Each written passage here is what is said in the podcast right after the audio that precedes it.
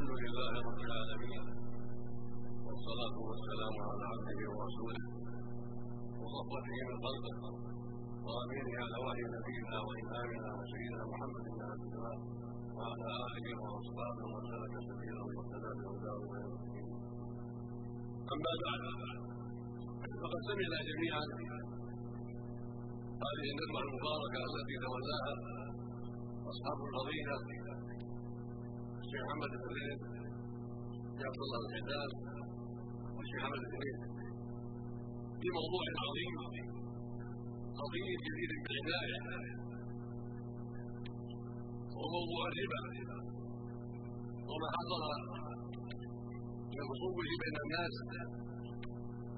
وتحاول كثير من الناس بشأنه ووجود من قد يفتي في ذلك الفتاوى الباطلة التي لا أساس لها في الشرع المطهر وقد المشايخ وأفادوا وأوضحوا ما ينبغي إيضاحه في أعمال المصالح وأعمال الربا. فجزاهم الله خيرا. وضاعف مثوبتهم وزادنا وإياكم وإياهم علما وهدى وتوفيقا. لا ريب أن الربا موضوع جدير بالحذر وجدير بالمحاربه من المسلمين. لأن الله جل وعلا اذن اهله بالحق فقال سبحانه يا أيها الذين آمنوا اتقوا الله وذروا ما بقي من الربا إن كنتم مؤمنين. فان لم تفعلوا فاذنوا بحق من الله ورسوله. وإن كنتم فلكم رؤوس اموالكم لا تظلمون ولا تظلمون.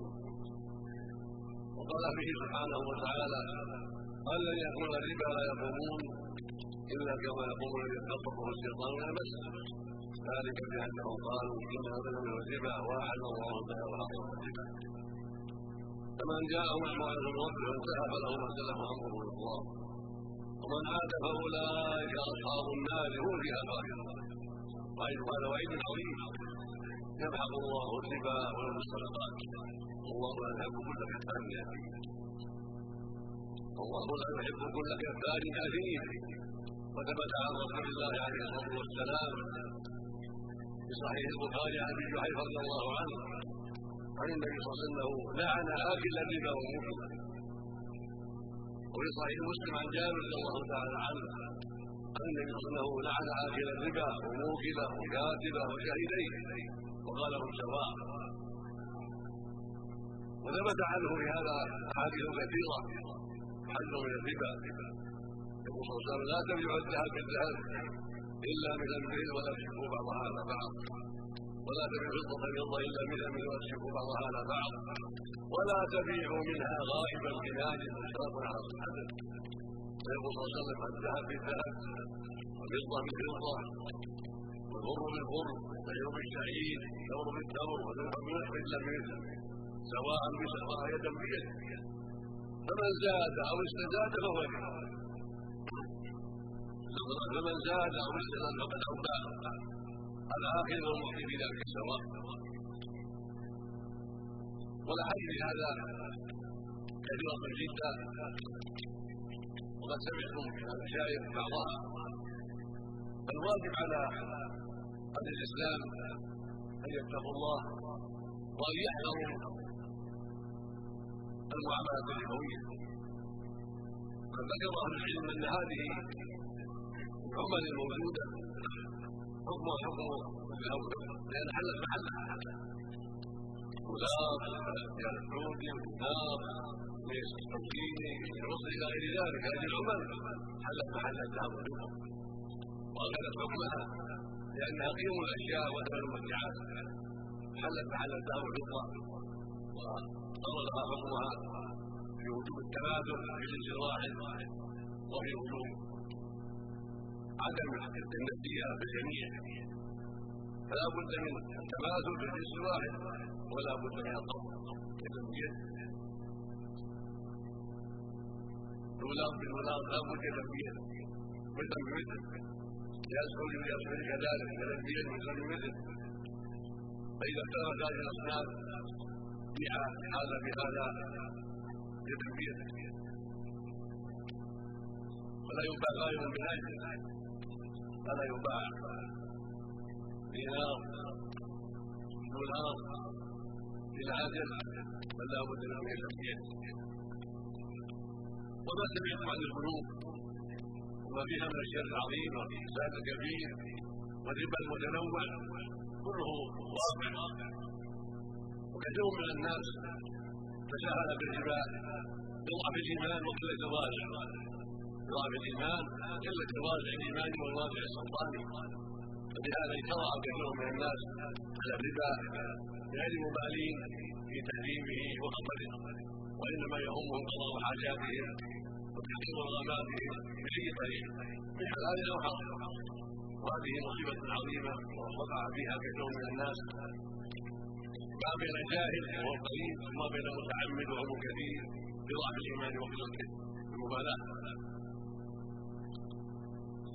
وقد سمعت من الإخوان المشايخ الحمد لله ما فيه الخير والبركة والتحذير من المعاملات الربويه وان هذا القرض يتعاطونه الودائع يسمون القرض الزائده كله حقيقه الربا سموها بغير وتغيير الأحكام لا يغير الأحكام. فإذا اودع وديعة هو قرض جعل عنده مئة ألف بذلك خمسة في المئة أو عشرة في المئة. فهو قرض سماه وديعة. وليس بوديعة بل هو البنك يتصرف ويعمل ويأخذ ويعطي ويعطي بالفائدة التي قررت بينهم. خمسة في المئة أو عشرة في المئة أو أكثر أو أقل كله ربا ولو واحد في المئة ولو نصف واحد في المئة الواجب أن يكون مثلا مثل سواء بسواء يدا لا زياده في الجنس ولا ولا نسيئة. وهؤلاء كل معاملاتهم بالنسيئة والفضل جميعا. فجمعوا بين أنواع الربا ربا الفضل وربا النسيئة والربا المتعلق بالأرض وهو ملحق بربا الفضل وربا النسيئة جميعا. اجتمع في الأرض ونحوه الربا أنواع الربا ربا الفضل لأن هذا بهذا أكثر وربا النسيئه لأنه إلى أجل اجتمع به نوع الربا ربا الفضل وربا النسيئه فإذا أعطاه مئة بمئة وخمسة إلى أجل فقد اجتمع في ذلك الربا بنوعين ربا الفضل وربا النسيئة كذلك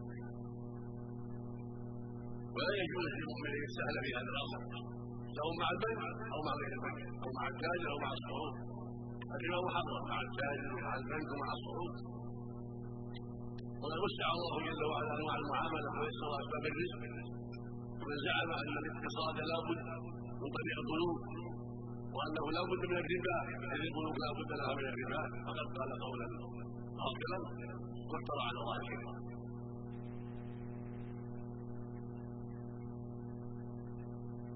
الربا فقد قال قولا باطلا وافترى على الله الكذب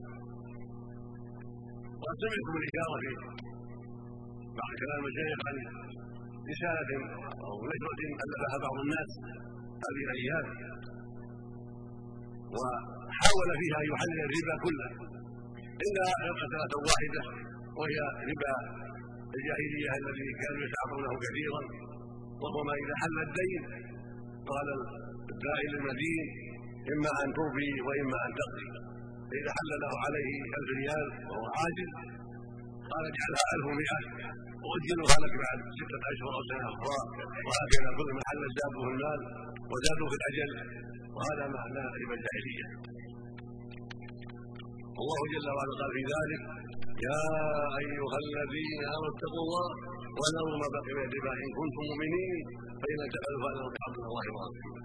وإن تبتم فلكم رؤوس اموالكم لا تظلمون ولا تظلمون. وإن كان ذو عسرة فنظر إلى اليسار اذا حل الدين وهو عاجز ينظر. أما الزياده فلا. ينظر حتى يسهل الله الأمر ويسهل الله القضاء. وإذا كان عنده قضاء يلزم من جهه الحاكم الشرعي حتى يقضي. أما التحيل على ما حرم الله هو وسيلة إلى العذاب العاجل نعوذ بالله. جاء في الحديث عنه عليه الصلاة والسلام. يقول لا ترتكبوا ما ارتكبت ما ارتكبت اليهود فتستحل محارم الله بأنفسها ولما تساهلت طائفة من بني إسرائيل لما حرم الله عليهم عليهم الصيف يوم السبت تساهلوا فنصبوا الشباك يوم الجمعة حتى تقع فيها السجود الختان ثم اخذوها يوم الأحد وقالوا ما صلنا يوم السبت. فعاقبهم الله ومسخهم قراءه وقع فالمقصود أن التحيي على ما حرم الله وسيلة إلى عقوبات العاجله والاجله والواجب على الاسلام وعلى الدول الاسلاميه وعلى الحج الاسلامي وعلى المسلم أن يحذروا ما حرم الله. وأن يمنعوا البيوت من تعاطي هذا الربا. وأن تكون المعاملات معاملات شرعية في المضاربه الشرعيه والمعاملات الشرعية التي اباحها الرب عز وجل في إمكانهم أن يبيعوا ويشتروا من طريق المعاملات الشرعية في المضاربة والبيع إلى أجل وغير ذلك. أما المعاملات الربوية فهي محرمة في نص الكتاب والسنة وباجماع المسلمين. وهذه النشره التي نشرها بعض الناس الآن لا مانع أن نبينها لكم. نشرها شخص قال إبراهيم الناصر وسماها محاولة يعني سماها جعل فيما يتعلق بالغلب فيما يتعلق باحكام بالصرف باحكام الصرف والبنوك. المقصود أن حاول فيها أن يجعل البنوك ضروريه وأنه لا بد منها وأن الاقتصاد لا بد لا بد له من البنوك ولا بد البنوك من الربا وهي على كل حال مشربه رديئه باطلة وتذكر الرد عليها قريبا إن شاء الله حتى يعلم الناس بطلان ما فيها. هي نشرة باطلة حاول صاحبها إعلان الربا والتشبيه على الناس في هذا الربا ولعله مدفوع إلى ذلك ممن يحل الربا وممن يريد الربا. المقصود انها ليست قبيله منكره يحل فيها صاحبها ما حرم الله فهي على كل حال داحره وشبهها وشبهها واهية ولا بد من التنبيه عليها في نشره مثلها حتى يعلم الناس بطلان ما فيها من المحاولات الباطلة. والشبه الواهية التي أراد بها كاتبها أن يشبه على الناس فيتساهلوا فيما حرم الله عز وجل. المقصود أن كثيرا من الناس يدعون إلى النار اما بالقول واما بالعمل وقد صح عن رسول الله عليه الصلاة والسلام أنه سال حذيفه رضي الله عنه. قال يا رسول كنا في جاهليه وشر. فجعلنا الله بهذا الخير هل بعد هذا الخير من شر؟ قال نعم. فقال حذيفة وهل بعد ذلك الشر من خير؟ قال نعم. وفيه دخل. قال وما دخله؟ قال قوم يدعون يدعون بغير هدي ويتبعون بغير سنتي. تعرف منهم وتنكر فقال له عليه يا رسول هل بعد هذا الخير شر؟ قال نعم. دعاة على ابواب جهنم من اجابه اليها قذفوه فيها قلت يا رسول صفهم لنا. قال هم من جلدتنا ويتكلمون بأسئلة. هذا واقع من دهر طويل ولكنه في هذا العصر أكثر وأكثر. دعاة على ابواب جهنم من اجابهم اليها قذفوه فيها فالواجب على المسلم يحذر دعاة النار. والا ياخذ ما هب ودب. وألا يأخذ فتوى الا عن أهل العلم والإيمان والبصيرة. المعروفين بعلم الشرع والورع والتقوى والخوف من الله عز وجل. وألا يأخذ بكل ما كتبه الناس. فلا يكتب الناس عن إباحة الشرك والدعوة إلى عبادة الأوثان والأصنام والى أصحاب القبور. ويكتب الناس غير عن نفي صفات الرب عز وجل واسمائه ويدعون إلى كلام أهل الالحاد والتعظيم. وان يكتبون عن غير ذلك من الباطل. وهي موجودة هذا. الدنيا مملوءه من الكتب الباطله فيما حرم الله عز وجل وفيما يخالف العقيدة الإسلامية وفيما يخالف الأحكام وفيما يدعو إلى الشرك والوثنية. بل بل في ذلك ما يدعو إلى الشيوعية وإنكار الخالق وإنكار الآخرة. فالعاقل لا يسر بما يكتبه الناس بل يحذر. وفي وفي كتاب الله العظيم وسنة رسوله الأمين عليه الصلاة والسلام يشفي ويكفي للمؤمن فعليه يتدبر كتاب ربه ويعنى بسنه نبيه عليه الصلاة والسلام. وان يسال العلم عما اشكل عليه أهل العلم معروفون معروفون بالاستقامة على شريعه الله والعناية بأمر الله والدعوة إلى سبيل الحق. لا يسأل من هب ودب ومن زعم أنه طالب علم أو عالم وليس كذلك بل يحتاط لدينه لو أراد أن يشتري سلعه سأل عنها اهلها وأهل الخبره بها ما سأل عنها غيرها فالسؤال عن مسائل الدين. يجب ان يكون لأهل العلم والبصيرة معروفين بالتقوى والإيمان معروفين بخوف الله ومراقبته معروفين بذكر الشريعة. والمقصود من هذا كله أن ما تقوم عليه القلوب من أنواع الربا ويقلدهم فيه يقلدهم فيها في, ذلك غيرهم يجب الحذر منه. وأن الواجب على المسلمين أن يستعملوا ما شرعه الله وان يحذروا ما حرم الله. من الربا وغيره. والربا محرمه لله ولرسوله. وخطره عظيم وعاقبته وخيمة. فيجب الحذر من غايه الحذر لعل لعل الله سبحانه يرحم العباد فيقيهم شر العقوبات التي هم في خطر منها ولا حول ولا قوة إلا بالله. وليس هذا خاصا بالربا بل يجب على المؤمن ان يحذر كل ما حرم الله ويبتعد عن معاصي الله وأن يقف عند حدود الله وأن يلتزم بما أوجب الله عليه. ولكن بمناسبه البحث من الربا هو من اخطر السيئات. وسمعت قول النبي صلى الله عليه وسلم اجتنبوا السبع الموبقات. يعني مهلكات قلنا وما هن يا رسول الله؟ قال الشرك بالله والسحر. وقد الناس التي حرم الله الا بالحق وأكل الربا. جعله الرابع الشرك ثم السحر ثم القتل ثم الربا. وأكل مال اليتيم والتولي والزحف. وقتل المحصنات الغافله سبع جميع اكبر الكبائر اجتنبوا السبع الموبقات قلنا وما هن يا رسول الله الشرك بالله والسحر. الناس التي حرم الله الا بالحق وأكل الربا. وأكل مال اليتيم والتولي والزحف. وقلب المحصنات الغافلات المؤمنات متفق صحه بين الشيخين صحيح البخاري ومسلم. المقصود أن الربا جاءت به نصوص كثيره من الكتاب والسنة وبين أهل العلم ذلك وأوضحوه من كلام كلام الله وكلام رسوله عليه الصلاة والسلام ومن ذلك أن تأخذ مئة بمئة أو خمسة قرضا أو الفا بألف وعشرة أو الفا وعشرين أو ما أشبه ذلك البنوك وغير البنوك عليك أن تتقي الله وأن إذا أردت القرض فيكون مثل مثل لا زيادة. مئة بمئة قرض ألف بألف لا زيادة. وإذا أعطى مع الألف استعمال السيارة أو استعمال البيت أو الدكان صارت صارت زيادة ربا. لأن معناها ألف بألف وزياده اجره السكن أو اجره السيارة أو اجره الأولاد كما سمعتم في كلمة المشايخ.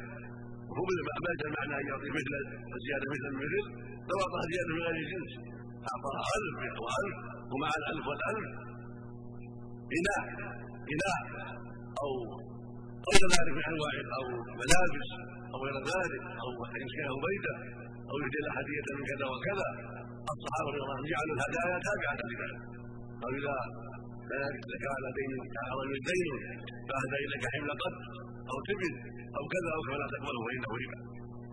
المقصود أن الزيادات التي من غير جنس من جنس العمله حكمها حكم العمله فإذا كانت كانت فاذا كان السلف مثلا دولارات 100 دولار أو 100 دينار أو 100 ريال أو 1000 أو 100000 أو مليون ثم اخذت مع الزيادة غير غير جنس العمله اعطاك زياده تمر أو رز أو اشياء أخرى أو ملابس أو غير ذلك فقد اخذت الربا اخذت الزيادة حتى مئة الألف وقد زيادة على مئة الألف ولو لم نعم ولو لم يكن هذا في الشروط وهو التواطؤ أما إذا أهدى إليه بعد غير شرط ولا تواطؤ يسلفه أو أعطاه شيئا زيادة من غير شرط ولا تواطؤ لا بأس ولا وجه الشرع يعني القضاء والجهاد ومراعاة حاله وحاجته من دون شرط ولا تواطؤ على زيادته فقال له إن خيار الناس أحسنهم قضاء عليه الصلاة والسلام فلو أنه أعطانا لما رد عليه القرض أعطاه بزيادة مثلا من غير قصد ولا تواطؤ ولا جر